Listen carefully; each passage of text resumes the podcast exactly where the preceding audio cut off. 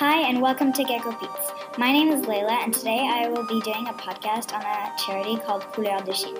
I invited a girl called Adeline who will explain to us all about the charity.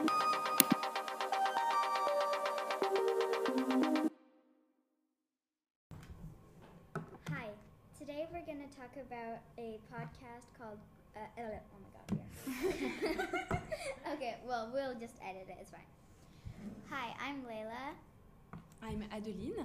And today we're gonna do a podcast on a charity called Couleurs de Chine.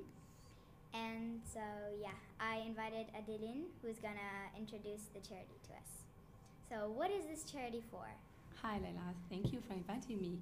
Uh, this charity, Couleurs de Chine, helps a lot of disadvantaged kids, especially girls, to attend school in poor villages of Great Miao Mountains in South China. It also aims to get for them better conditions of schooling, for example, build buildings, recreation courts, provide canteens or dormitory, etc. Okay. Second question Do you think it's helpful? Well, yes, I think it's very helpful. About 20 years ago, a French woman, Françoise Grenot Wang, named Fang Fang in Chinese, worked in this region of the Great Miao Mountains as an interpreter. As part of her job, she was moved by the difficulties of getting girls into school.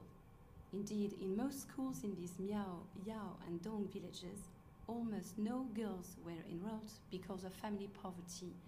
For these families, the priority was boys, as school fees, uniforms, books for one single child represented a large share of their income. This is why Fang Fang came up with the idea of finding sponsors for their education, and she founded Couleurs de Chine. Twenty years later, more than 12,000 girls in the region have been able to go to school. Right now, as we speak, 4,000 children from primary school to university are attending school. So, yes, I think it's very uh, useful. Each year of schooling is the hope for a better life for these girls. So, where are the poor people now? Our sponsored girls live around Danyang, a small town of Miao minority in the northeast of the Guangxi province.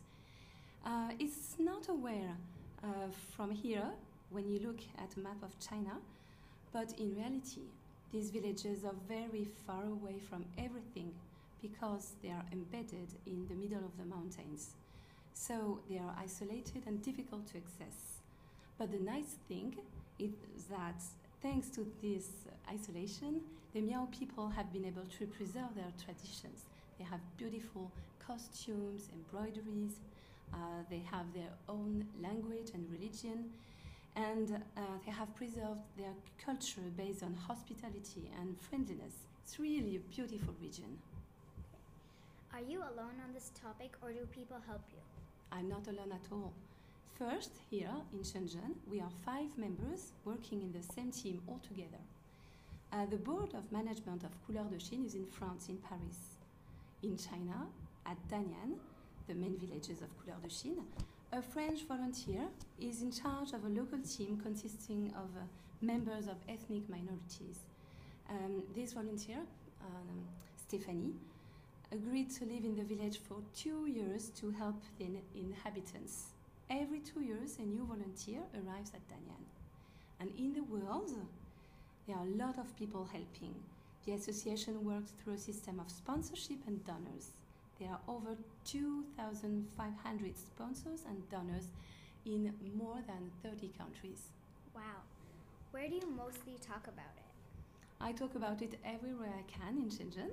I try to be present at many events, markets, welcome breakfast for expats, uh, street events for Chinese people. I also try to post about our action on the social networks. But we are not just talking, we are also trying to raise money for these children.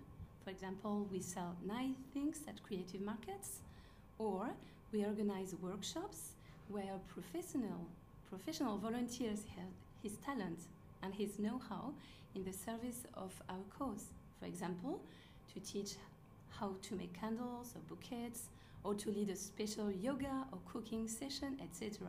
People register to these workshops and the money goes to our sponsored girls. Amazing. How does it work? The charity works through a system of institutional donors and sponsorship.